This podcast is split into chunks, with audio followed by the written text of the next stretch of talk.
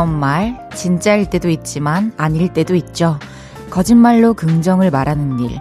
전문가들이 그러는데 그게 내가 나를 괴롭히는 시작점이랍니다.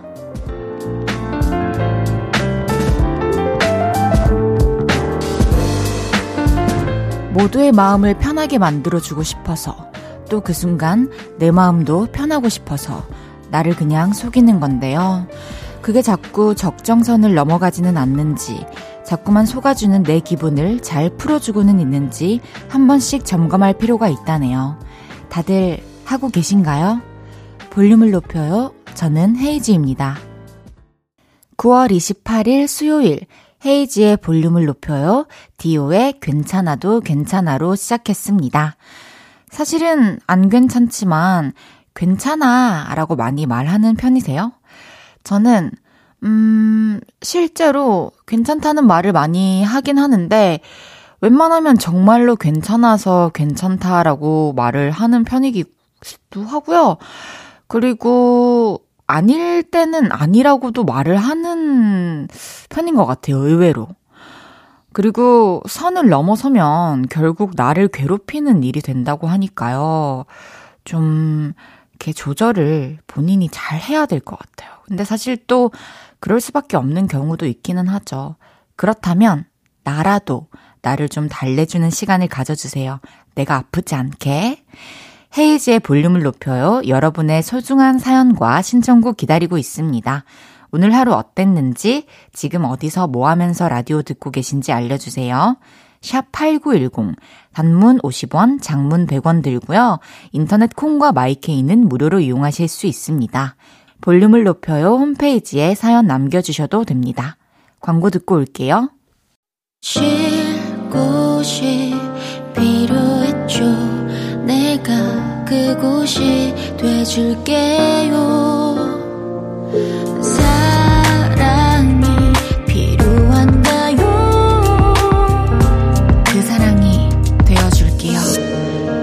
이은지의 볼륨을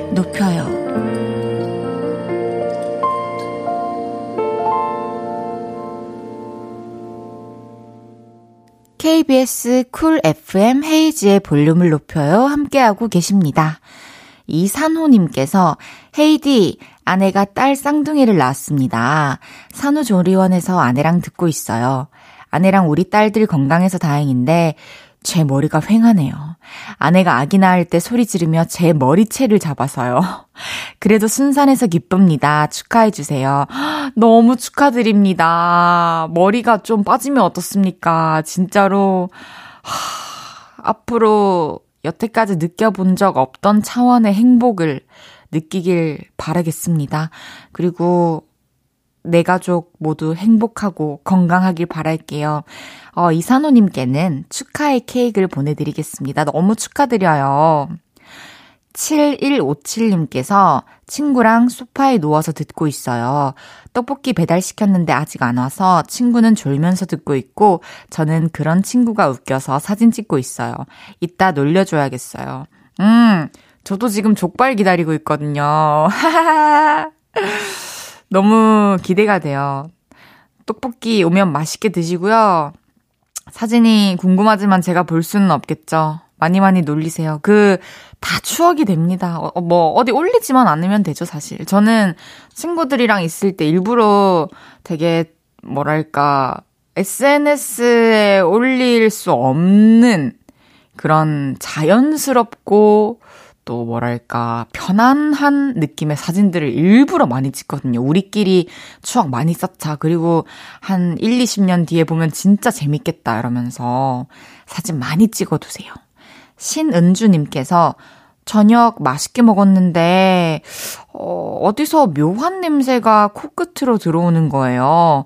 탐색 결과는 아들 신발 바닥이었습니다. 길에서 은행을 밟아왔더라고요. 아. 이거 압니다. 이, 그렇게 맛있는 게 어떻게 그런 냄새를 갖고 있을 수 있죠? 저도 이제 대학교 다닐 때 은행 나무가 있어가지고 학교 안에 은행 피해 다니던 그런 추억이 떠오르네요. 저희 노래 한 곡 듣죠?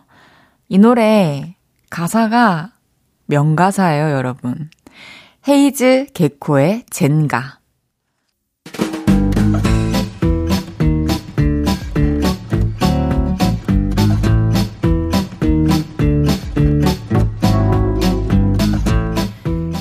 헤이디처럼 떡볶이 좋아하시는 분. 자자, 줄 맞춰서 서주세요. 앞으로 나란히.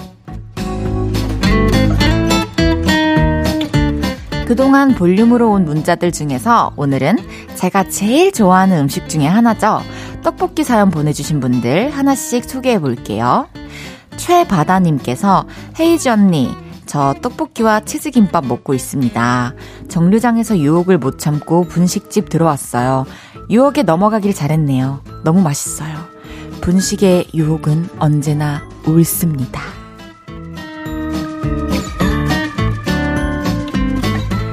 2279님께서 떡볶이 해 먹으려고 했는데 떡볶이에 넣을 어묵을 안 사왔어요. 떡볶이에 어묵을 깜빡하다니 떡보다 맛있는 어묵을 아 근데 다른 얘기인데 다음에는 그 떡국떡으로 한번 해보세요. 진짜 맛있어요.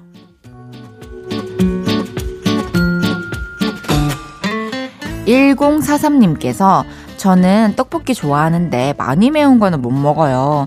헤이디님은 떡볶이 얼마나 매운 거 좋아하시나요? 저는 웬만한 사람들이 맵다고 하는 거를 괜찮은데? 라고 하면서 먹습니다. 매운 거 아주 좋아해요. 이파로님께서 야근하고 퇴근할 때마다 헤이디 만나는 야근러예요. 첫 중3 담임이라 우리 반 애들 입시가 걱정이에요. 모두 원하는 곳 가자. 사랑해 설린중 3학년 2반 떡볶이 덕후 헤이디도 사랑해요. 선생님이랑 설린중 3학년 2반 사랑해요. 이하나님께서 집 앞에 제가 좋아하는 떡볶이 집이 생겼어요. 이제 1일 1떡볶이 할 거예요. 어, 1일 1떡볶이는 좀 많긴 해요.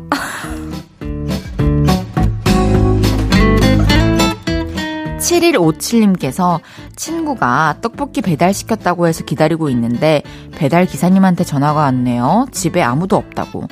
알고 보니 인천 자기 집 주소로 배달시킨 친구. 우리 집은 남양주인데, 하, 남양주로 빨리 떡볶이 하나 시키세요. 헤이디, 바질 떡볶이 먹어보셨나요? 비주얼은 좀 낯설지만 맛은 진짜 맛있어요. 헤이디도 안 드셔보셨으면 꼭 한번 드셔보세요. 아, 제가 원래 항상 먹던 것만, 제가 아는 맛만 먹는 주의라서 바질 떡볶이 아직 못 먹어봤는데 기회가 된다면 먹어보겠습니다.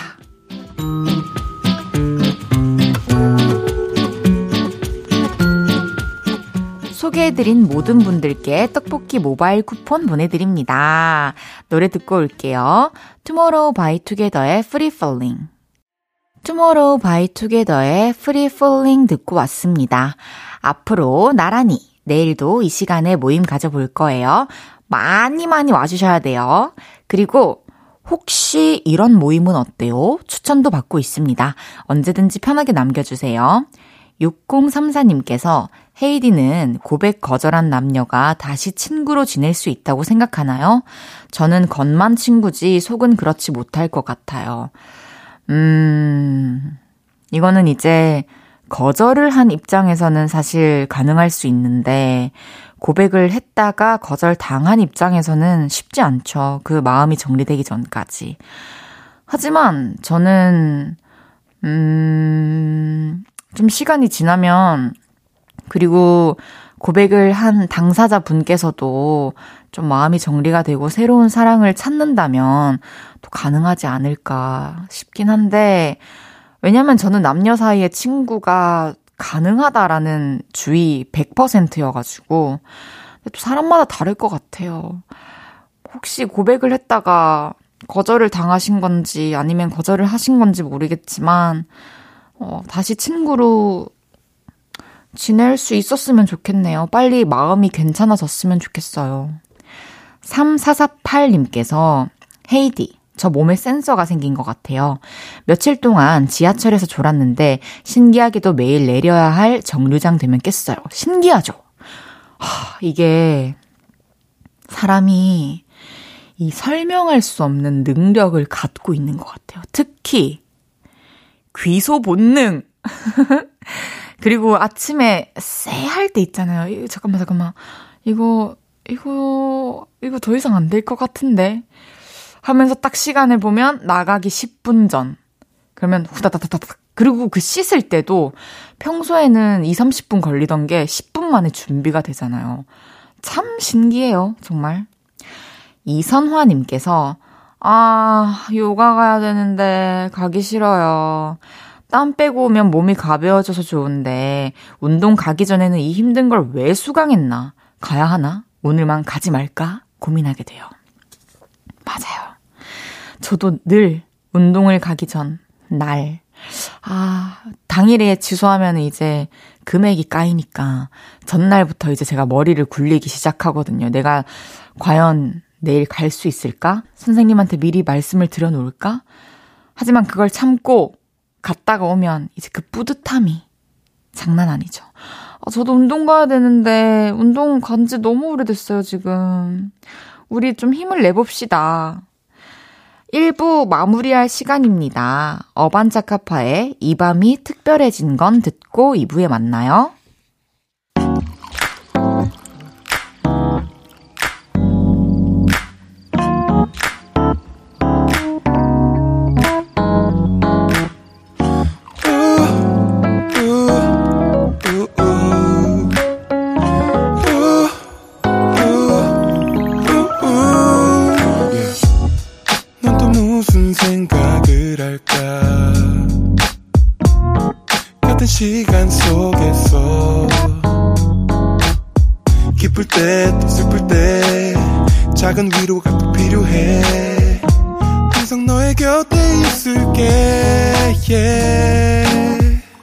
헤이지의 볼륨을 높여요.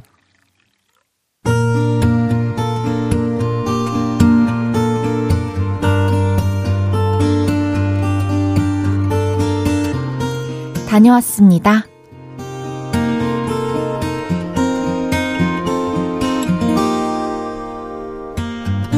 저 옆 동네 편의점에 다녀왔습니다. 우리 무뚝뚝한 아들이 얼마 전부터 거기서 일을 하는데요. 일은 할만한지, 이상한 손님은 없는지, 궁금한 걸 물어봐도 할만해요. 돌아오는 대답은 이것뿐이라 어떻게 일을 하는지 궁금했거든요. 그런데 마침 옆 동네에 볼 일이 있어서 갔다가 아들이 일한다는 편의점 앞을 지나치게 됐습니다. 편의점 문 앞에 서서 제가 내 아들이 맞나? 하고 지켜보는데 안녕히 가세요. 열린 문 사이로 들리는 목소리. 우리 아들이 맞더라고요. 그런데 그 순간 장난기가 발동했고 저는 모자를 푹 눌러 쓰고 편의점으로 들어갔습니다. 어서 오세요. 그리고 제가 이것저것 골라서 계산대에 딱 올려두니까 계산을 하더라고요. 그런데 저인 걸 모르는 것 같았어요. 그래서 말을 걸었죠. 와, 친절하세요. 아, 감사합니다. 집에서도 좀 그렇게 웃으시지. 서운하게 밖에서만 웃으시네. 네? 어, 어 엄마! 나야. 얌마. 집에서도 그렇게 좀 웃어라. 아, 깜짝이야. 여긴 무슨 일이에요? 볼일 있어서 나왔다가 제가 넌가 싶어서 보다가 들어왔어. 언제 끝나? 저 한 30분 남았어요. 그래? 그럼 같이 가자. 나 요 앞에 카페에 있을게. 끝나면 와. 알았어요. 저인 걸 알고 다시 무뚝뚝한 아들이 됐지만 그래도 뿌듯했습니다. 밖에 나가서도 뚱 하면 어쩌나 걱정했었거든요. 그리고 30분이 지나서 알바를 끝낸 아들과 함께 집에 걸어왔습니다. 이 길 너무 예쁘지 않아? 나는 이 길이 너무 좋아서 가끔씩 이렇게 걸으러 와. 여기 예쁘지? 그치? 네. 우리 아들 귀엽지 않나요? 무뚝뚝해도 귀엽고, 밖에서만 밝은 척 하는 것도 귀엽고, 그리고 결정적으로 같이 걸어오면서 제가 손을 잡았는데 안 놓는 것도 너무 귀여워요. 아무튼 오늘은 아들과 손잡고 룰루랄라 집에 걸어온 행복한 하루였습니다.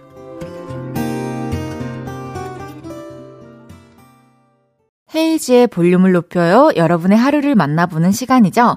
다녀왔습니다에 이어서 들으신 곡은 딕펑스의 비바 청춘이었습니다. 다녀왔습니다. 오늘은 이순희님의 사연이었는데요. 어, 아드님이 귀엽다고 하셨는데, 어머님도 너무 귀여우세요. 우선, 아들 놀래켜주러 모자 푹 눌러 쓰고 들어가신 것도 너무 귀여우시고, 또 손잡고 꽁냥꽁냥 걸어오시는 그 투샷도 상상하니까 너무 귀엽고 훈훈하네요. 이렇게 따뜻한 사연 보내주셔가지고, 저도 미소 지으면서 사연을 읽고, 뭔가 마음이 따뜻해진 것 같아서 너무 감사합니다. 사연 주신 이순희님께는 볼륨에서 선물 보내드릴게요. 다녀왔습니다. 하루 일과를 마치고 돌아온 여러분의 이야기 보따리. 볼륨에 풀어놔주세요. 속상했던 일, 웃겼던 일, 신기했던 일 등등 뭐든지 환영합니다. 볼륨을 높여요 홈페이지에 남겨주셔도 좋고요. 지금 바로 문자로 주셔도 됩니다. 문자 샵 8910 단문 50원, 장문 100원 들고요. 인터넷 콩과 마이케이는 무료로 이용하실 수 있습니다. 김다나 님께서 언니, 저 혼자 몰래 듣고 있어요. 부모님은 저 공부하는 줄 알고 계시거든요. 수학 숙제하면서 듣는 거 괜찮죠? 아, 뭐 제 입장에서는 괜찮긴 한데 문제풀이에 도움이 안 될까봐 걱정이네요. 어, 그래도 들어주셔서 너무 감사해요. 어, 볼륨을 들으면서도 수학 문제, 과학 문제, 국어 문제, 역사 문제, 영어 문제가 술술 풀릴 수 있게 제가 잘 해볼게요. 엄경숙님께서 헤이디, 시장 통닭집 앞에 서 있어요. 우리 둘째가 이 집 통닭을 좋아해서 일주일에 한 번은 꼭 사요. 덕분에 몸이 굴러갑니다. 하, 시장 통닭은 한 번 빠지면 힘들어요. 저도 예전에 이제 신림동 살던 시절에 저희 집으로 올라가던 언덕에 옛날, 어, 왜 이렇게 통닭집이 있는 곳에 많이 살았지? 그, 옛날 통닭집이 있었어요. 근데 그 당시에 지금으로부터 한 뭐 8년 전인가? 데뷔 전이니까 4,900원이었거든요. 아무리, 아무리 뭐 조금 짜끔한 닭이라고 해도 4,900원이면 그 당시에 저에게 뭐 부담이 없는 금액은 아니었지만 저도 이제 막 이렇게 열심히 살다가 몇 주에 한 번씩은 큰 맘 먹고 사와가지고 먹었던 기억이 나네요. 일단 냄새부터 너무 예술이잖아요. 맛있게 드시길 바라겠습니다. 그거는 이제, 하, 어, 닭에게 너무 미안하지만, 통으로 들고 와가지고 다 뜯으면서 먹어야 맛있어요. 그게 진리예요. 3248님께서 저는 산책할 때 모르는 강아지들 인사하는 장면 보는 거 좋아해요. 강아지들마다 반응이 다 달라요. 주춤주춤하는 주인분들도 귀여우세요. 따스운 풍경. 맞아요. 저도 이제 강아지와 함께 살기 전에는 이제 밖에서 강아지들을 봐도 뭔가 막 표현을 하진 않았거든요. 속으로 귀엽다 이랬는데 제가 강아지랑 산책을 나가면은 인기가 너무 많아요, 밤비가. 아, 진짜. 그러니까, 막 와서 보세요. 너무 귀여워요. 뭐 만져봐도 돼요. 이러시면서 말을 건네주시는데, 함께 사는 가족 입장으로서 너무 기분이 좋더라고요. 그래서 이제 뭐 엘리베이터든 밖에서든 전 귀여운 강아지 보면은 너무 귀여워요. 몇 살이에요. 그래서 저도 말을 걸게 되더라고요. 참 아름답습니다. 그럼 노래 듣고 올까요? 비비의 비누. 비비의 비누 듣고 왔습니다. 쿨 FM의 저녁 8시를 지키는 DJ 헤이지의 볼륨을 높여요. 함께하고 계십니다. 강나영님께서 댄스에 빠진 9살 딸. 이마에 땀이 흥건한데도 1시간 가까이 춤 연습 중이에요. 엄마도 같이 하자고 해서 옆에서 따라하는데 몸이 제 몸이 아니네요. 옆에서 비웃는 남의 편 얄미워 죽겠어요. 어, 제가 생각했을 때는 따님께 얘기를 해가지고 아빠도 같이 추자고 해가지고 셋이서 춤추면서 운동도 하고 또 이게 추다 보면은 또 몸이 말을 들을 거예요. 그렇게 또 춤도 늘고 그러면은 따님은 또 진짜 특별한 취미와 특기가 생기는 거고 가족끼리 좋은 시간이 될 것 같은데요. 1190님께서 저 손목에 머리끈 끼고 있었는데 머리끈 어딨지 하면서 방 다 뒤져서 다른 머리끈 찾아서 머리 묶었네요. 머리 묶으면서 손목에 있는 줄 알았어요. 띠용. 띠용이 너무 귀엽다. 근데 이거 여자분들 국룰 아닌가요? 저 진짜 나 지금 있나? 지금 또 어디 갔나? 아까 아침까지 있었는데. 이게 고무줄 관리하는 게 너무 어려워요. 그리고 항상 이제 인터넷으로 한 묶음 이렇게 통에 든 걸로 사놔도 없어요. 그냥 뭐 남자친구 없는 듯이 없어요. 머리끈은. 정말 그런 게 또 뭐가 있지? 머리끈처럼 찾으려고 하면 없는 거? 뭐 리모콘 같은 거 있잖아요. 하, 이게 다 비슷한가 봐요. 사람 사는 게. 일단 머리끈이 없어지면 손목부터 일단 봅시다. 김나연님께서 헤이디 저는 밤식빵을 좋아하거든요. 헉, 저도요. 빵 나오는 시간에 맞춰서 밤식빵을 샀는데 몇 배 더 맛있었어요. 그 맛이 아직 생각이 나요. 저도 밤식빵 진짜 좋아하거든요. 요것도 뭐 그렇게 어떻게 드시는지 모르겠지만 빵 나올 시간에 가가지고 커팅하지 말고 통으로 달라고 하면 통으로 줘요. 그것도 다 찢으면서 뜯어 먹으면은 진짜 맛있습니다. 전좀 뜯, 뜯어 먹는 걸 좋아하네요. 7411님께서 헤이즈님, 안녕하세요. 저는 고3 맘이에요. 요즘 아이가 좀 힘들어해서 헤이즈님 통해 힘내라고 얘기해주고 싶어서 몇 자 남겨봅니다. 윤지 화이팅! 지금도 잘해주고 있어. 윤지, 고3이 얼마나 힘든지 저도 겪어봐서 압니다. 뭔가 거대한 끝이 어딘지 모를 벽이 눈앞에 있는 캄캄한 느낌이죠. 하지만 지금 끝이 얼마 안 남았고 조금만 더 뚫으면 돼요. 그 우리의 연필을 뭐랄까 드릴이라고 생각을 합시다. 이제 좀 있으면은 그 건너편이 보입니다. 그리고 노력한 만큼 결실은 따르게 돼 있으니까요. 우리 윤지 씨 조금만 더 힘내길 바랄게요. 화이팅! 그럼 노래 듣고 오겠습니다. 이승환의 화양연화.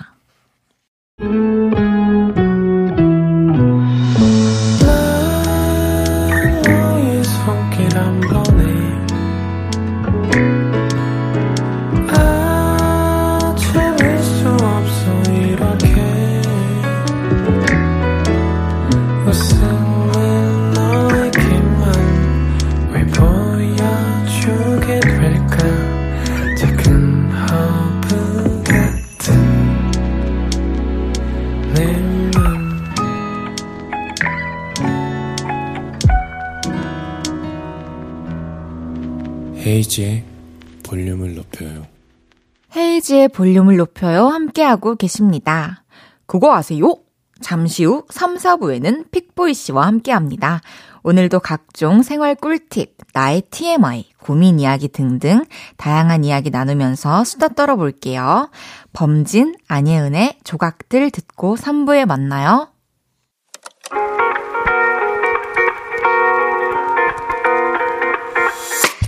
밤 내게 발베개를 해주며 우린 라디오를 듣고 내 매일 저녁마다 넌 잠긴 목소리로 말했다 5분만 더 듣고 있을게. 5분만 더 듣고 있을게. 5분만 더 듣고 있을게. 다시 볼륨을 높이네. 헤이즈의 볼륨을 높여요. 헤이지의 볼륨을 높여요. 3부 시작했습니다. 잠시 후엔 그거 아세요? 픽보이 씨와 함께 합니다. 한 번 빠지면 출구가 없다는 픽보이 씨와 묘한 매력에 광고 듣고 마저 빠져볼게요.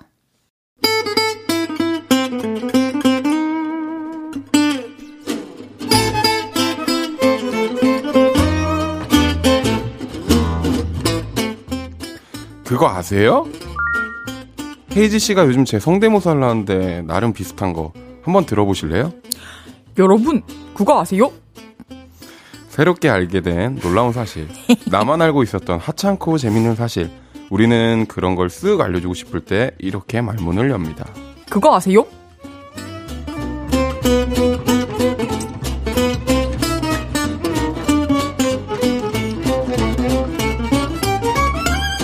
헤이지의 볼륨을 높여요. 매주 수요일은 이분과 함께 합니다. 그거 아세요?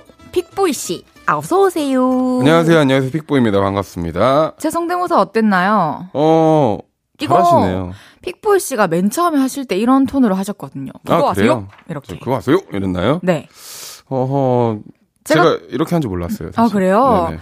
어, 얼마 전에 픽보이 씨 성대모사를 했더니 이재원님께서 칭찬을 해주셨는데 픽보이 씨 성대모사 진짜 터지네요. 잘하시네요. 웃겨요라고 해주셨거든요. 어허. 이분이 진짜로 웃겨서 마음이 마음이, 그, 넓으신 건가? 넓으신 건것 같은데. 제, 아, 근데 비슷해요. 미안해요, 다혜 씨. 사과할게요. 알겠습니다. 네. 한달 전쯤에 이제 볼륨에 오셔가지고 네네네. 픽보이 씨가 각종 성대모사를 들려주셨었는데 혹시 그 사이에 또 업데이트된 개인기 없나요? 저 같은 경우는 요리를 먹거나 그럴 때도 하나만 좀 고집해요. 그래요? 그래서 막 사실 이런 거 업데이트를 많이 하지 않습니다. 근데 뭐, 아, 이제, 제 성대모사 해주세요. 아니, 저희는 성이 달라서 성대모사를 하긴 좀, 어, 쉽지 않아요. 어, 그래도 막 다른 분들은 해주시거든요. 아, 그래요? 그, 항상 저희가 혜지 씨를 사석에서 보거나 뭔가 네. 행사장에서 볼 때 혜지 씨가 진짜 애교가 많으세요. 그래서 막, 오빠야! 맨날 이러면서 오시는데, 애교 맞아요? 네. 오빠야! 네, 오빠야, 잘 지냈나? 아. 오빠 뭐 하는데? 죄송합니다. 아, 그거 아세요? 네. 지난주에 파스타 맛있게 어허. 하는 법 얘기하다가 네네네네. 광고로 넘어갔는데 맞아요. 꼭 파스타가 아니더라도 뭐 김치찌개 그때 얘기했잖아요. 아, 제가 잠깐 얘기해 드렸는데, 김치찌개 여러분들 케찹 한 스푼 정도 넣으면 오. 감칠맛이 나요. 정말요? 제가 또 하나 말씀드리자면, 사람이 느끼는 맛이 다섯 가지라고 하잖아요. 네. 쓴맛, 단맛, 그리고 뭐 신맛, 짠맛. 짠맛, 네. 그리고 하나가 뭘까요? 하나가 케찹 맛? 아니에요. 그럼요. 감칠맛이라고 해요. 우와. 매운맛은 진짜 많이 아신다. 매운맛은 학습적이랑 학습적인 거고 이 감칠맛이 이제 또 혀의 감각 중 하나라고 합니다. 좀 본능적인 거일 것 같아요. 그죠? 왠지. 감칠맛을 느낀다는 네. 것은. 그걸 느낄 수 있게 케찹 한 스푼만 딱 넣어주시면 또 맛있어요. 알겠습니다. 그리고 박영혜님께서 우연히 TV를 보다가 픽보이 씨가 예전에 예능 음. 나왔던 거 재방송을 보게 됐어요. 음. 어떤 점이 매력적인지는 디테일하게는 깨닫지 못했는데 뭐죠? 볼수록 매력적인 것 같아요. 그냥 좋아요라고 해주셨는데 아직 깨닫지 못한 박영혜님을 위해서 음. 픽보이의 매력은 이거다 스스로 어필을 좀 해주시죠. 사실 저는 제가 되게 매력 있다고 생각하고 제 주위에서도 그런 말 되게 많이 해요. 정말로. 네. 혹시 혜지 씨는 제가 매력 있나요? 매력 있죠? 이- 어떤 게 혜지 씨가 설명을 해주시는 게 더 낫지 않아요? 그냥 이런 뻔치? 펀치가 주먹 아닌가요? 뭐 주먹 제 아, 아니 아니 아 뭐라고 해야 되지 그 표준어로 뭐 이렇게 뭐 이, 이런 질문을 받았을 때 재치. 제, 재치는 아니고 좀 뻔뻔함에 가까운 아, 것 같아요. 뻔뻔함이요? 네, 아 뻔뻔한 재치. 아, 저는 그냥 제가 말씀드릴게요. 네. 저는 되, 되게 좀 젠틀하면서 좀 뭐라고 할까요? 유머 감각이 있는 사람이 되게 섹시하다고 어. 많이 느낀대요. 오. 그게 두 개인데 하나는 이렇게 좀 되게 외적인 거에서 있으면 내적인 거에서 느낀 섹시함이 딱 하나인데 오. 두 개인데 네. 자기 일 집중하는 거랑 유머 감각이라고 해요. 자기 일은 저도 집중 진짜 잘하는데. 저 같은 경우는 거의 섹시한 거죠. 그러면 자기 일도 하면서 유머 감각까지 이렇게 딱 받쳐주면 오빠야 맞나? 아, 일단, 뭐, 박영애님께서 매력을 잘, 어, 캐치하셨길 바라면서. 나가기 힘든데 한번 빠지면. 이제 코너 시작을 해봐야 되는데요. 네. 그거 아세요? 코너 소개 부탁드립니다. 빅보이 씨. 여기저기 말하고 싶어서 입이 근질근질한 이야기들 그거 아세요? 하면서 보내주시면 됩니다. 각종 생활 꿀팁, 남의 험담, 나의 TMI, 고민 이야기, 추천하고 싶은 노래나 영화 등등 뭐든지 좋습니다. 문자 샵8910 단문 50원, 장문 100원 들고요. 인터넷 콩 마이케이는 무료로 이용하실 수 있습니다. 헤이지의 볼륨을 높여요. 홈페이지 오셔서 사연 남겨 주셔도 됩니다. 자, 그럼 첫 번째 사연 소개해 볼게요. 익명을 요청하신 남자분의 사연입니다. 그거 아세요? 저희 부서에 새로 들어온 신입이랑 사내 메신저로 이야기할 때마다 아, 나 꼰대인가? 이런 생각이 듭니다. 저 신입일 때는 말이죠. 성환 씨, 네, 선배님! 오늘 퇴근 전까지 부탁한 자료 정리해서 줘. 네, 알겠습니다! 선배님들에게 아주 깍듯했는데요. 요즘 신입들은 회사가 동아리인 줄 아는 것 같아요. 정다희 씨. 얍. 내가 부탁한 파일 정리 다 했어요? 넙, 넙. 아직요. 많이 급하신 거임요? 한 번 보고 퇴근해야 할 것 같아서 30분 안으로 넘겨주세요. 얍! 선배를 뭘로 하는 건지 자꾸 얍얍, 얌얌거립니다. 높높도 아니고 너무 거슬리고 급하신 거 아니요? 아, 이것도 너무 거슬리는데요. 아우, 선배님, 꼰대세요? 이런 소리 들을까봐 뭐라고 말도 못하겠어요. 얌얌거리는 후배가 거슬리는 게 꼰대라면 저 그냥 꼰대하고 싶어요. 저 그 후배한테 뭐라고 한마디만 해도 될까요? 아, 얍얍, 높높, 급하신 거임요? 이렇게 말하는 후배가 거슬린다. 그럼 꼰대인가요? 라고 보내주셨는데, 저는, 그럼 전 꼰대예요. 저도예요. 저 거슬려요. 이게 왜냐면 객관적일 수도 있는데 어찌됐든 공과 사를 구별은 해야 될 줄. 알아야 된다고 생각을 해요. 이게 그러니까요. 만약에 이제 혜지 씨랑 저랑 다야 뭐 오늘 커피 너 갈 때 마실래 이러면 얍 얍 이러면 기분 안 나쁘잖아요. 그렇죠. 근데 저희가 라디오를 하면서 제가 막 얍 얍 거리거나 높, 그죠. 높 거리진 않죠. 제가 갑자기 작가님이 저한테 픽보이 씨 다음 주에 혹시 시간 어떠세요? 그럼 넘넘 이러면은 누가 좋아합니까 그거를? 말이 안 돼요. 그게 말이 안 돼요. 근데 정말 요즘에 아 모르겠어요. 그 제가 요즘 직장 생활 속에 들어가 보지 않아서 잘 맞아요. 저희가 또 모르겠지만 그런 쪽은 모를 수도 있어요. 음 하, 근데 어 반대로 우리도 아 저 사람 꼰대야 왜 저래 이렇게 느끼는 순간이 있을 수 있잖아요. 그죠. 이렇게 느끼는 순간 혹시 있으세요? 그죠. 제가 뭐 술을 잘 못하거든요. 아. 근데 이제 술을 강요하는 게 이제 그 사람의 친근한 방법이나 음. 뭔가 나랑 친해지고 싶은 방법이라면 어디까진 이해를 하지만 음. 강압적인 술 문화가 아직도 남아 계신 분들이 계세요. 아. 야, 내가 니 때는 뭐 이거를 반병을 먹고 뭐 선배님은 그럼 전 물어봐요. 어 이거 좀만 더 가면 선배님 뭐 구두에도 마시겠어요? 막 약간 이런 식으로 전 물어봅니다. 왜냐면 어, 신입 사원인데 거의 여기 아, 나오는? 저도 사실 비슷해요. 좀 이런 거에 따지면 좀 아. 내가 생각하기에 무례하다고 아. 생각하면 저도 그렇게 가요. 저도 말을 하는 편이어 가지고. 어, 그래요? 네. 왜냐면은, 어, 다, 이게 그 기호 식품이잖아요. 그죠? 근데 술은 특히 건강을 해치잖아요. 그죠? 못 먹는 음식을 먹게 하면서 건강까지 해치게 한다? 그거는 사실 그죠, 저는 그죠. 진짜 무례한 거라고 생각을 하고, 어, 그리고 이게 약간 나 꼰대인가 이런 걸로 하면 한도 끝도 없고 약간 그냥 자기가 생각하기에 그 융통성 안에서만 생각을 하시면 될 것 같아요. 그렇죠. 너무 요즘에 이런 거에 너무 관대하지 못해요. 아. 너무 좀 약간 까다로워요. 꼰대 아. 뭐만 하면 나 꼰대인가 꼰대인가? 그쵸. 이게 왜냐면은 꼰대라는 말이 지금은 이렇게, 어, 나도 좀 꼰대인 것 같아라고 얘기를 할 수 있지만, 어, 꼰대라는 말이 처음 생겼을 때는 좀 부정적인 그럼요. 그런 의미가 컸기 때문에. 근데 꼰대 자가 진단 테스트라는 게 있더라고요. 어, 아니 이런 게 제가 12개 항목을 불러 드릴 건데, 네. 몇개 해당되는지 여러분들도, 그리고 픽보이 씨도 한번 체크해 보세요. 네. 1번, 만나면 나이를 묻고 나보다 어리면 반말을 한다. 전 전혀 아니에요. 네, 제일 오빠는 싫어요. 아니에요. 2번, 요즘 애들은 노력은 안 하고 불평만 하는 것 같다. 좀 그런 것 같은데? 전 그런 거 있긴 해요. 예. 아, 그러니까 뭐라 해야 될까? 이, 일단 안 해보고 말하는, 그죠. 요즘에 왜냐면 뭐 저희가 그 정도로 옛날 사람은 아니지만 뭐 자료를 얻을 수 있는 게 너무 광범위하고 그러니까 아. 이제 간접적으로 접근하기 쉽잖아요. 아, 맞네요. 뭔가 좀 부딪혀보는 그런 파이팅 정신이 좀.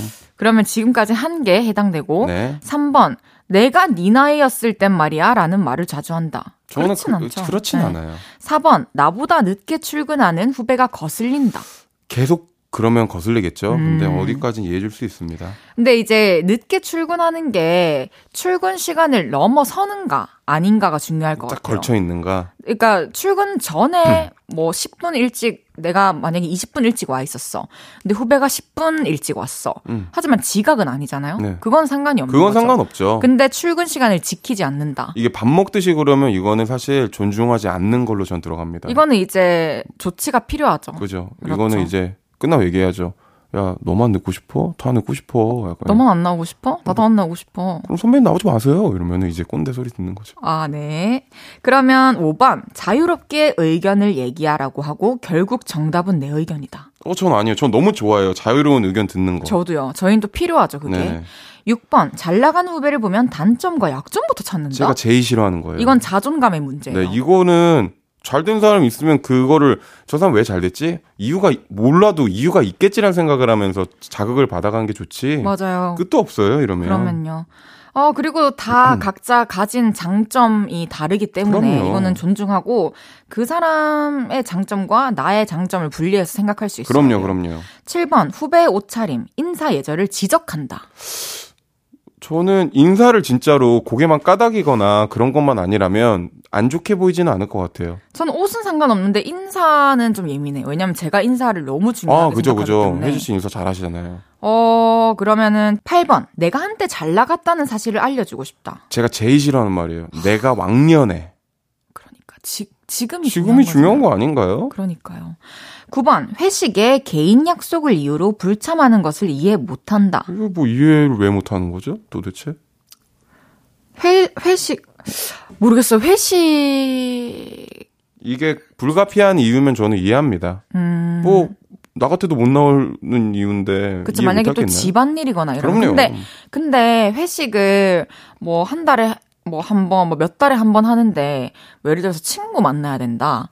뭐 예를 들어서 뭐 애인을 만나야 음. 된다. 이러면서 좀 너무 쉽게 생각하면, 왜냐면 단합의 의미가 그죠. 있는 거잖아요. 단합의 의미가. 있는 거죠. 근데 그걸 너무 좀 소홀하게 하면은 저는 좀 그럴 것 같아요. 저도 약간 그, 그 정도면은 음. 좀 그렇게 생각은 할 것 같아요. 좋습니다. 어, 10번. 사생활도 인생 선배로서 답을 제시해 주려고 한다. 어, 인생 선배라면은 답을 제시한 것도 중요하지만 더 들어주는 것도 중요하겠죠. 맞아요. 그리고 들어주는 건 중요하지만 꼭 해답마, 해답을 사람마다 음. 다르기 때문에 내가 살아온 경험을 빗대어가지고 막 아. 정답이라고 얘기해주는 건 좀 아닌 것 일반화 같고. 시키는 건 너무 아닌 것 같아요. 11번. 개인적 인맥을 자꾸 이야기한다. 아, 제가 제일 싫어하는 거. 제가 정말 제일 싫어하는 겁니다. 어쩌라고 해요, 이거는. 그러니까. 12번. 나보다 성실하고 열정적으로 일하는 사람은 없는 것 같다. 어, 저는 좀, 어이, 전 저보다 열심히 지금 살고 있는 뮤지션 없을 것 같은데요? 어, 저는, 안, 저는 열심히 요즘 안 살고 있어가지고. 제가 제일 힘드니까요, 뭐든지. 그러면 오빠는 3개, 네, 그, 오케이고, 저는 4개거든요. 네. 0개부터 2개 체크하면 진정한 어른이고, 3개부터 5개는 잠재적 꼰대. 그러니까 네. 저희는 잠재적 꼰대인 거죠. 그죠. 이제 한 3년 안에 이제 꼰대로 바뀔 수 있는 확률이 있는. 6개부터 9개는 꼰대 주의보고요. 10개 이상은 완꼰, 완벽한 꼰대. 어, 10개 우리는 잠꼰. 10개 이상은 사실 제가 보기에 이 사회생활을 못하지 않나, 이 정도면? 그럼 저희 노래 듣고 올게요. 네. 픽보이 한해의 birthday. 픽보이 한해의 birthday 듣고 왔습니다. 수요일. 그거 아세요? 픽보이 씨와 함께하고 있습니다. 바로 다음 사연 소개해 볼게요. 박수현님의 사연입니다. 그거 아세요? 집에 홈캠 설치해놓고 강아지 보는 거 진짜 신기하고 재밌어요. 제 친구가 강아지가 혼자 집에 있을 때 뭐 하는지 너무 궁금하지 않냐? 맨날 이러더니 결국 집에 홈캠을 설치하고 밖에서 폰으로 강아지를 봤대요. 근데요. 아, 나 펑펑 울었잖아. 내가 집에서 나오는 그 순간부터 계속 현관 앞에만 앉아있고, 멍하니 문만 보고 있더라니까. 아, 그 얘기를 들으니까 우리 강아지는 어떨까 너무 궁금했습니다. 그래서 저도 홈캠을 설치했는데요. 울집 애기는 빙판 위에 김연아처럼 온 집안을 막 휘젓고 다니면서 짖기도 하고요. 여기저기 시비 걸고 다니는 불량배처럼 식탁한테 달려들었다가 책꽂이한테 달려들고 그러시더라고요.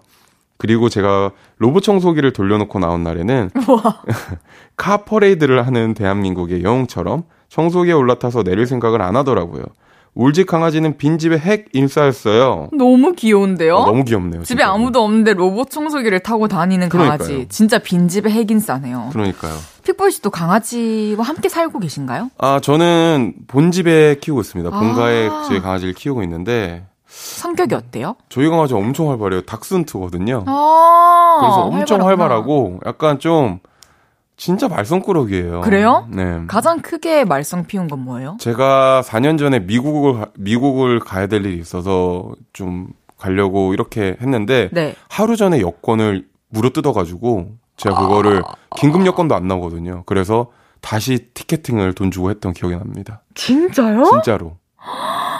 근데 강아지를 막 탓하진 않고 막 엄마가 이제 에휴 그러니까 왜 거기다 놨어 이거 아빠가 맞아요. 그리고 애기들이랑 강아지 고양이 있는 집은 물건 간수를 우리가 잘해야 맞아요. 그때는 그 친구가 이제 이갈이를 할 때라서 더 그랬었어요. 어, 그 친구들이 그리고 뭘 알겠어요? 뭘 이게 알겠어요? 여건인지 뭐 노트인지 뭘 알겠어요? 그럼요. 우리가 조심해야 됩니다. 맞아요.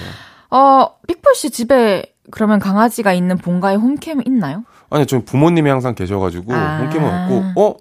그 혜지 씨도 강아지 키우지 않으세요? 저도 홈캠은 없어요. 왜냐면은 저도 이제 오빠랑 같이 있는데 강아지만 보이는 게 아니라 오빠까지 보일 수도 있잖아요. 그리고. 저 저도 보일 수도 있고. 그죠, 그죠. 근데 약간 좀 생각은 해보잖아요, 저희가. 네. 강아지가 혹시나 빈 집에 있을 때 우리가 나가면 모순 행동을 하나. 그쵸. 또 그런 마음 아프고. 근데 만약에 설치하면 너무 계속 보고 있을 것 같아요. 저도 계속 보고 있을 것 같아요. 장난칠 것 같아요. 막 이름 부르면서. 어, 근데 너무 보고 싶다 지금 빨리. 저도 보고 싶어요. 픽보이 씨 강아지는 그러면 만약에 혼자 있으면 어, 뭐 하고 있을 것 같아요? 좀 너무 강아지가 개구쟁이라서 막 그 짧은 다리로 이곳저곳 돌아다니는 걸 보면 진짜 어이가 없거든요. 항상 그 뛰어다닐 때 사진을 찍으면 저희 강아지는 아 귀여워. 80%가 공중에 떠 있어요. 어, 진짜? 다리가 짧으니까 이렇게 앞뒤로 다리가 너무 귀엽다. 뛰어다니지 않을까요? 저희 밤비는 되게 뭐랄까 성격이라고 표현을 하면은 좀 소심하거든요. 겁도 많고 차분하고. 네, 차분하고 조용하고. 그래서 혼자 있으면 일단 예전에는 현관에 무조건 있었어요. 아 마음 아프다. 마음이 아팠어요. 근데 요즘에는 딱 들어가면은 저기서 그 쿠- 자기 자는 쿠션 있어요. 거기서부터 어슬렁 어슬렁 이렇게 기어 나와요. 인사는 해야겠고 그쵸. 귀찮고 맞아요. 그래서 이제 꼬리만 살짝 살짝 흔들면서 걸어오더라고요. 아, 너무 귀엽네요. 아 근데 사연 속 친구분 이야기는 좀 찡했어요. 현관 앞에서 계속 문만 바라보고 그죠. 있다는 게. 근데 뭐 어찌됐든 계속 그런 훈련은 시켜야 된대요. 사실. 그러니까요. 분리불안이 분리불안 또 때문에. 네. 있으면 안 되니까.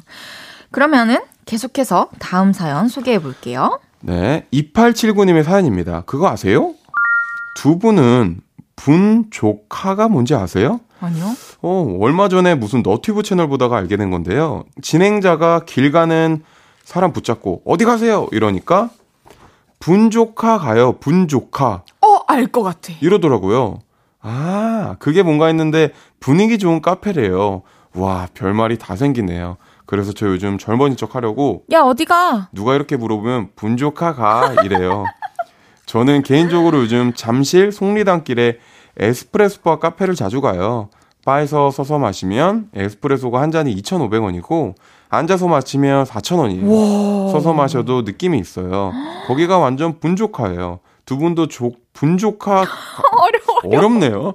두 분도 분조카 가는 거 좋아하시나요? 최근에 갔던 분조카 하나씩 소개시켜 주세요. 어, 저는 일단 카페를 가게 되면은 그냥 친구가 가자고 하는 곳에 가는데 항상 이름은 몰라요. 저도예요. 그쵸? 그 저는 약간 사실 사람마다 분위기 좋은 카페의 기준이 다르겠지만 저는 가끔 노트북 들고 뭐 혜지 씨도 그러시겠지만 뭔가 집중하고 싶은데 집 말고 밖에서 하고 싶을 때가 있잖아요. 맞아요. 그럴 땐 무조건 사람 없는데. 저는 그럴 때 서점 가요. 아 그래요? 저희 집 앞에 서점 큰 서점이 있는 네네. 건물이 있어가지고 거기 가가지고 사람들 책 읽는 사이에서 이어폰 꽂고 음. 음. 악 들으면서 핸드폰으로 가사 쓰고 음. 하면은 진짜 집중 잘 되거든요. 근데 저는 또 그런 것도 있어요. 이제 카페에서 이렇게 이제 귀에다 꽂고 있다가 가끔 옆에 얘기를 들을 때가 있어요. 아 이게 뭐 이상한 게 아니고 되게 재밌는 얘기 진짜 많이 나옵니다. 아 그래요? 그게 가사로 들어갈 때도 되게 많아요. 우와 약간 참고용으로 그 자리에서 왜냐면 들릴 수밖에 네, 없으니까. 그 사람 그분들이 하는 말이 되게 생동감 있거든요. 친구들끼리 하는 그쵸 얘기니까. 맞아요. 그래서 우와 이렇게 좀 듣다가 할 소재가 좀 많고. 생기고 분조카. 분조카 전 사실 처음 알았어요. 근데 분조카는 분조카인데 송리단길은 뭐예요? 뭐 송파구에 있는 아. 거 아닐까요? 맞나요? 송파구에 있는 길 아닐까요? 와, 되게 신기하다. 네. 그리고 바에 서서 마시면은 2,500원, 앉아서 마시면 4,000원. 이런 것도 저는 지금 처음 안 문화예요. 그러니까 테이크아웃이 할인되는 그런 개념인 거군요. 그런 것 같아요. 근데 왜 서서 드시죠? 2,500원이기도 하고 또 그 서서 마시는 분위기가 있지 않을까요? 분위기가 있어서 그런 거겠죠. 좀 뭔가 자유분방하게 네. 막 이렇게 막 이렇게 들고 먼저. 막 뭐 이렇게 두, 근데 서서 이렇게 뭐 매장 안을 휘저을 수는 없는 거니까요. 뭐 그러면은 좀 방해니까요. 그쵸. 네. 그러면은 저희 여기서 3부 마무리하고요. 광고 듣고 오겠습니다.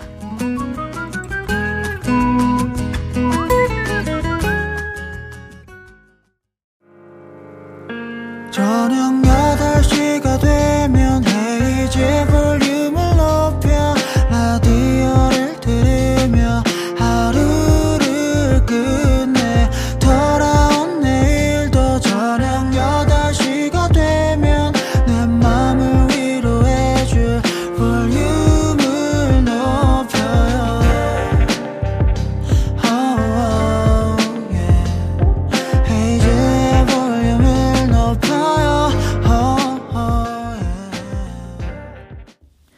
그거 아세요? 헤이지의 볼륨을 높여요. 4부 시작했고요. 픽보이 씨와 함께하고 있습니다. 네네. 계속해서 사연 소개해 볼까요? 지은님의 사연입니다. 그거 아세요? 우리 동네 붕어빵 아저씨 다음 주부터 붕어빵 게시한대요. 와. 하절기에는 호떡과 옥수수를 파셨던 붕어빵 아저씨께 종종 여쭤봤습니다. 아저씨, 붕어빵은 언제 시작하세요? 날이 좀 쌀쌀해져야 해요. 아, 이거 바꿔서 했네, 저희. 네. 그- 그런데요, 드디어 오늘 아마 다음 주쯤 시작하지 않을까 싶어요. 이러시더라고요. 와, 얼마나 기쁘던지 가족 단톡방에 알렸잖아요. 아, 아, 공지사항 있습니다. 우리 붕어빵 아저씨가 다음 주에 붕어빵을 게시하신다고 합니다. 어, 근데 그거 아세요? 사실 우리 동네 붕어빵 아저씨 우유곡절이 많으셨어요. 2년 전만 해도 붕어빵 초보셔서 솔직히 맛없었거든요. 그런데 이제 붕어빵 고수로 거듭나셨어요. 황금 비율을 찾기 위해서 연구를 많이 하셨대요. 저 올해 붕어빵도 너무 기대가 됩니다.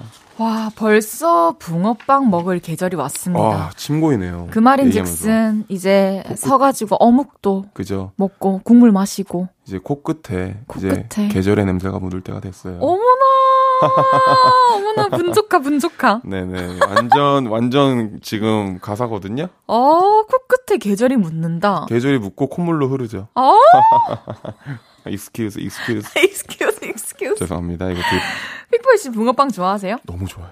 저 진짜 좋아해서 전 집에 붕어빵 기계가 있어요 에이! 진짜로 그런 게 있어요? 휴대용으로? 아니요 그냥 이 판이 있어요 그러면은, 혜지 씨는 겨울에 되면 그 거실 한복판에서 이 붕어빵을 이렇게 하고 계신 건가요? 부엌에서 하죠 부엌에서. 거실까지 들고 가진 않고요 아, 그래요? 부엌에서 하는데 저는 좀 잘해요. 그리고 슈크림이랑 팥이랑 인터넷에 팔아요. 네. 쇼핑몰에. 아, 그래요? 이렇게 저희가 만들지 않아도 완제품으로? 완제품으로. 음. 그래가지고 겨울마다 해먹고 겨울이 아닐 때도 해먹을 때가 있고. 저, 사실- 저도 네. 그래요. 그래요? 근데 이게 저는 해먹는다고요? 해먹진 않고 사실 배달로도 요즘에. 많은데 미니 붕어빵. 근데 그 미니 붕어빵 맛있긴 한데요. 맞아요. 그 약간 뭔가 바삭바삭한 게 별로 없단 말이에요. 아, 맞아요. 조금 아쉽죠. 그게 좀 아쉽죠. 왜냐면은 이 봉지에 미니 붕어빵 한 10개가 뭉쳐서 오니까. 맞아요, 맞아요. 근데 그것도 매력은 있어요. 매력은 있어요. 한도 끝도 없이 들어가고 그죠. 미니 붕어빵 장점은 슈크림, 팥, 자색 고구마 맛이 다뭐 있다는 별거 거죠. 피자도 있어요. 요즘에. 피자 맛 별게 다 맞아요, 있어요. 맞아요. 피자 맛은 근데 한 번도 안 먹어봤어요. 근데 사실 이 오리지널을 이길 수는 없죠. 그러니까요. 픽보이 씨는 붕어빵 먹을 때 머리, 지느러미, 배, 꼬리 중에 어디서부터 먹나요? 저는 뭐 약간 그런 거 있잖아요. 찍먹, 부먹 이런 거 있잖아요. 네, 저는 그냥 처먹팝니다. 전 다 먹어요. 저는 꼬리를 너무 좋아해서 네. 머리부터 먹어요. 전 그냥 다 먹어요. 어, 옆으로도 먹고 앞으로도 먹고 뒤로도 먹고요. 너무 좋아해요. 장난 아니시네요. 네. 왜냐면 분족하네요, 분족. 완전 분족한 게 완전 우리 하나 배웠다. 네네 완전 전 붕족한 게 네. 붕어빵 좋은 카페인 게 완전 네. 붕어빵 너무 좋아해서 이게 사실 여러분 이거 들으시는 청취자분들도 비슷하실 거예요. 맛도 맛인데 그 어릴 때 그 향기가 사실 이 계절이 바뀐과 동시에 맞아요. 뭔가 여러 가지 의미가 있잖아요. 맞아요. 지금 보다 훨씬 더 많았죠. 붕어빵 가게가. 그리고 양도 더 많고. 그러니까 더 저렴했고. 음. 어? 근데 그거 아세요? 뭐야? 바람기를 알아볼 수 있는 테스트였대요, 아니! 이게. 먼저 알려드릴게요. 머리부터 먹는 사람 저? 낙천적이고 개방적인 성격으로 인기가 많지만 지금 만나는 사람이 있다면 다른 이성에게 여지를 주지 않는 우직한 타입 딱 저네요. 아니 저는 다 다 먹는데 지느러미부터 먹는 사람은 감수성이 풍부해서 경험은 많으면 많을수록 좋다고 생각합니다. 그래서 걸리지만 않는다면 바람은 얼마든지 괜찮다고 생각한답니다. 어허. 해명하세요. 어 저는 사실 그런 깜냥이 안 됩니다. 아, 네. 깜냥이 되면 바람 피실 거예요? 아, 그것도 이제 바람이 좋은 건 아니지만 그것도 좀 난 사람들이 하는 거니까요. 맞아요. 저, 저는 그렇게는 못해요. 그렇게 네. 복잡하게 못 살아서. 맞아요. 배부터 먹는 사람은 욕망이 넘쳐 상황에 관계없이 기회가 생길 때마다 바람을 피우는 타입. 게다가 귀도 얇음. 오, 배부터 어떻게 먹죠, 근데? 배 여기 아, 이렇게 가로로 이렇게. 아 그런가 봐요. 음. 진짜 그렇게까지 먹으면 좀 특이하긴 하다. 그러니까 뭐 고양이도 아니고 꼬리부터 먹는 사람은 자신은 물론 상대도 바람 피우는 걸 용납 못하는 엄격한 스타일이지만 의외로 둔감해서 상대방의 바람을 눈치채지 못하는 타입입니다. 음.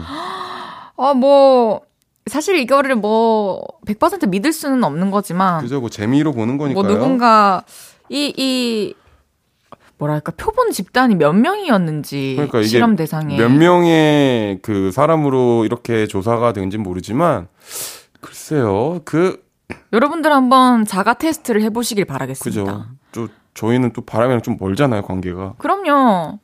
진짜 전 극혐해요. 저도 극혐해요. 진짜 사람 마음 갖고 장난치는 거. 그죠, 그죠, 그죠. 네. 그래서 저는 잘 모르겠어요. 알겠습니다. 네네. 계속해서 다음 사연 소개해 볼게요. 네. 노아영님의 사연입니다. 그거 아세요? 저 지난 주말에 영화 공조 2 보고 왔는데요. 와, 소문대로 너무 행복한 영화더라고요. 어, 현빈 너무 잘생겼어. 헐, 다니엘앤이 왜 이렇게 멋있어? 아, 근데 현빈 왜 이렇게 잘생겼냐? 와, 다니엘앤이 비율 미쳤다. 아, 근데 현빈 너무 잘생겼는데? 와, 다니엘이는 선글라스, 진짜 선글라스마저도 잘생겼다. 아, 근데 현빈이, 아, 근데 다니엘 헨이가, 아, 현빈, 헨이, 어, 너무 좋더라고요. 그래서 영화 다 보고 나면서 다섯 살 연하 남친한테 둘 다 너무 멋있지 않아? 아, 삼순이 이후에 이 조합을 또 보다니 완전 감동이야, 감동. 이랬는데요. 남자친구가 삼순이? 그게 뭐야? 이러네요. 삼순이 몰라? 내 이름은 김삼순? 그랬더니 자기가 김떡순은 알아도 김삼순은 살면서 처음 듣는다네요. 와. 와, 2005년 명작. 내 이름은 김삼순을 모르다니. 요즘 애들은 진짜 지질이 복도 없네요.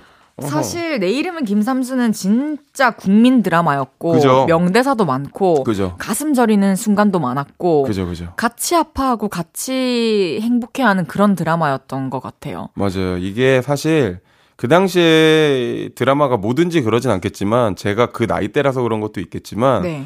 뭔가 그 지금처럼 뭔가 엄청난 여자 주인공은 무조건 여자 주인공, 남자 주인공, 남자 주인공 이런 프레임보다는 네. 조금 더 현실적인 느낌이 맞아요. 있었던 것 같아요. 물론 주인공이라서 외모는 뭐 네. 뭐 두분 다 너무 멋있고 아름다웠겠지만 그런 게 좀 현실적이었던 것 같지 않나. 저는 어떤 장면이 가장 떠오르냐면 양푼이 비빔밥 먹고. 저 지금 그 얘기 하려고 했어요. 저두 개 기억하는데 양푼이 비빔밥이랑 그게 또 네. 가족들이랑 먹을 때가 있고 자기가 혼자 막 슬퍼서 먹을 때도 맞아요. 있잖아요. 그게 또 기억나고 이제 제주도에서 산, 산, 바, 비바람, 비바람 맞아요. 이제 우비 쓰고 그러니까요. 그런 게 참 명장면인데 둘 다 똑같이 생각하는 네네네. 거 보니까 진짜 그리고 정려원 님께서 막 주차장에서 막 울면서 맞아요. 어 너무 아파요, 너무 아파요. 사실 그 나이 때가 막 그거를 모든 걸 공감할 수 있는 나이는 아니었지만 그치만 너무 감수성이, 음, 감수성이 또 풍부할, 또 때니까. 풍부할 때니까. 근데 픽보이 씨는 뭐 요즘 애들은 이 드라마를 몰라? 뭐 이 노래를 몰라? 이 영화를 몰라? 하면서 놀랐던 적 있어요? 있어요. 뭐요? 제가 재밌게 봤던 드라마 중에서 막 이제 저희 그 혜지 씨도 아실 수도 있겠지만 이제 KBS의 미안하다 사랑한다. 이제 그런 거 보면은 사실 진짜로 어느새 길어진 그림자를 따라서 아 죄송합니다 목소리가 이렇게 두꺼워졌죠? 아무튼 그때 패션이랑 모든 게 패러다임이었단 말이에요, 사실. 그리고 그때는. 마지막 장면까지. 아, 그죠. 그게 약간 충격적인 엔딩. 저는 영심이를 몰라서 저희 제작진분들께서 놀랬는데 영심이 아세요? 만화 아닌가요? 그거 달려라 영심이? 그것도 KBS 작품 아니에요? KBS 작품이래. 어, 누 KBS에 너무 KBS에서 한 자리 맡고 싶으세요? 네, 저 KBS 양아들로 자리 있나요? 영심이가 뭐예요, 그러면? 달려라 하니. 아. 그렇대요. 아, 그래요? 어쨌든 저희가 이제는 퀴즈로 아, 네네. 가야 한다는 거 아세요? 아하, 갑시다. 가봅시다. 앞서서 현빈 씨가 나왔던 영화와 드라마 사연을 소개해 드렸는데요. 현빈 씨는 사랑의 불시착, 시크릿 가든, 그들이 사는 세상, 내 이름은 김삼순, 아일랜드 등등 많은 작품에 출연해 명대사를 남기기도 했죠. 자, 그럼 여기서 퀴즈 나갑니다. 다음 중 현빈 씨가 남긴 드라마 속 명대사는 무엇일까요? 1번, 부러워한다. 내 사람이다. 2번, 누구인가? 지금 누가 기침 소리를 내었어? 3번, 느그수장 남천동 살지? 4번, 길라임 씨는 몇 살 때부터 그렇게 예뻤나? 정답 보내주세요. 문자 샵8910 단문 50원, 장문 100원 들고요. 인터넷 콩과 마이케이는 무료로 이용하실 수 있습니다. 음. 선물은 치킨 드립니다. 아. 힌트 드릴게요. 픽보이 씨, 저 보면 어떤 생각 들어요? 노래 듣고 와서 정답 발표할게요. 훈스의 얘가 이렇게 예뻤나. 훈스의 얘가 이렇게 예뻤나 듣고 왔습니다. 퀴즈 정답 발표해야죠. 픽보이 씨가 알려주세요. 현빈 씨가 드라마에서 남겼던 명대사. 정답은 4번. 길람 씨는 몇 살 때부터 그렇게 예뻤나? 였습니다. 드라마 시크릿 가든에서 하지원 씨에게 했던 대사였죠. 정답 주신 다섯 분 추첨해서 저희가 치킨 보내드리겠습니다. 당첨자는 볼륨을 높여요 홈페이지 선곡표 게시판에서 확인하실 수 있습니다. 어, 저는 또 생각나는 게 네네. 파리에서 생긴 일인가? 파리의 연인인가? 파리의 연인. 아, 발리에서 생긴 일. 아, 두 개 섞였네요, 아, 지금. 네. 어쨌든 제가 얘기하고 싶은 건 파리의 연인인데 아, 네네네. 거기서 이제 이제 왜 말을 못해? 아, 이, 왜, 이 남자가 내 남자다 왜 말을 못해? 아, 그죠. 애기야 가자. 애기야 가자는 제 스타일은 아니긴 한데 죄송합니다. 그게 기억에 남는다시는 거죠? 네 픽보이 씨는 그런 거 있어요 명장면이나 명대사?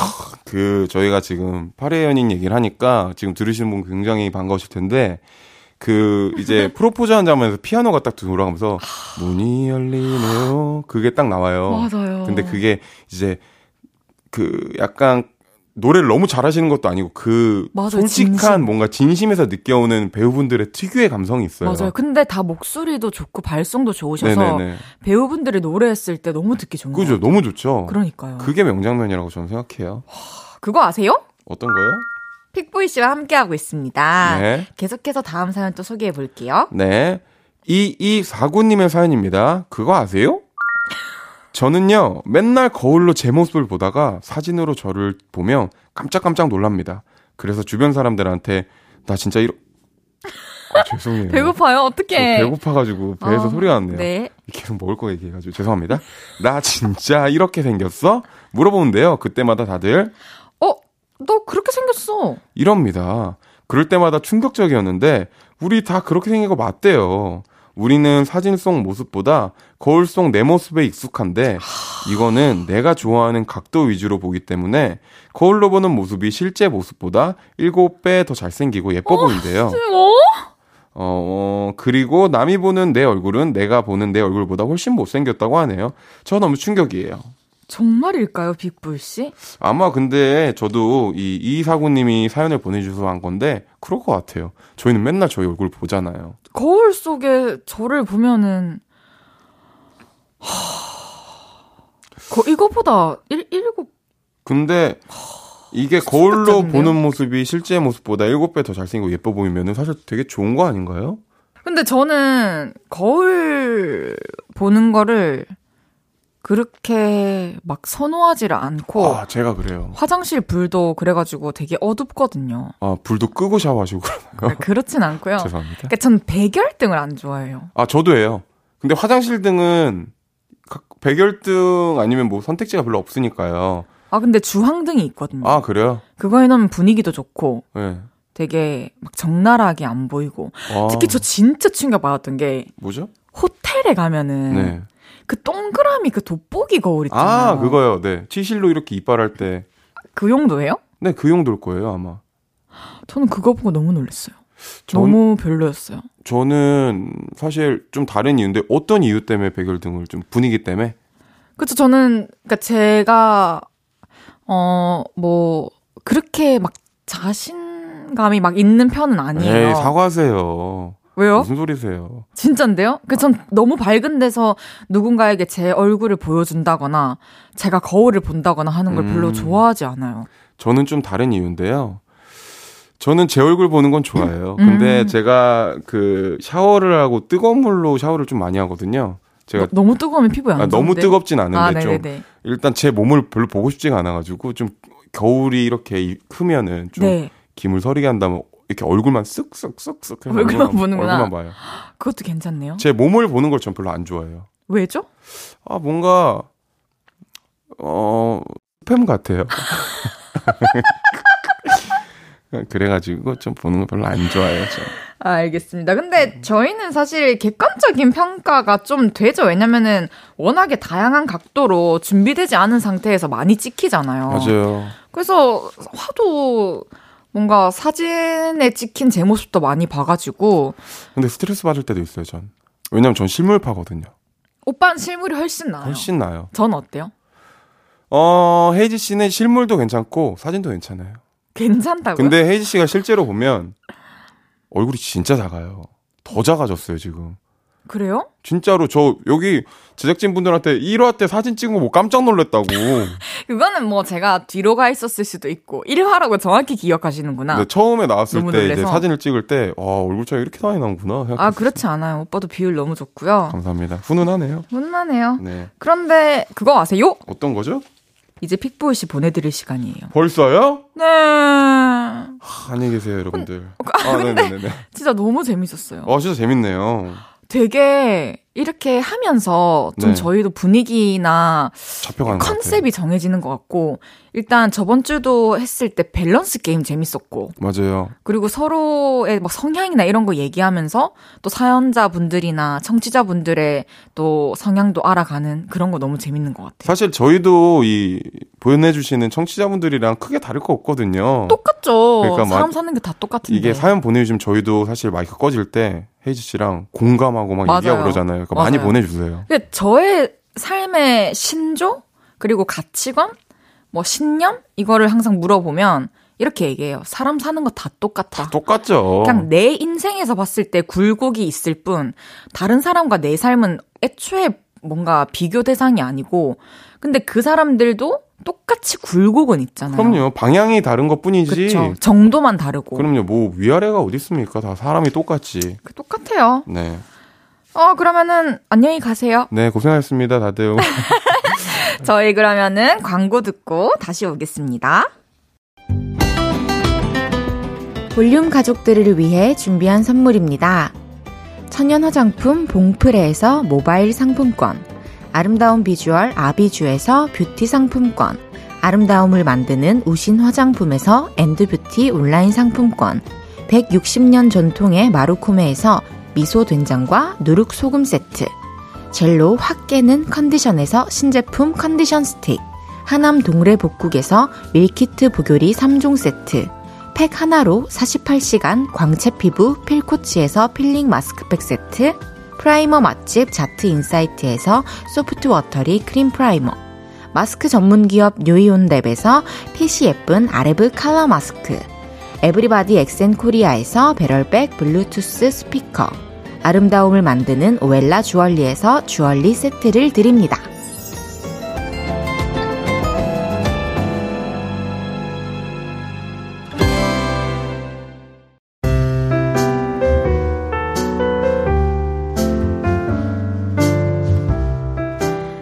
헤이지의 볼륨을 높여요. 이제 마칠 시간입니다. 내일은 저랑 볼륨 가족들이랑 오붓한 2시간 보낼 거예요.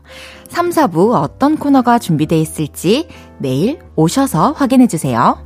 수란의 Step Step 들으면서 인사드릴게요. 볼륨을 높여요. 지금까지 헤이지였습니다. 여러분, 사랑합니다.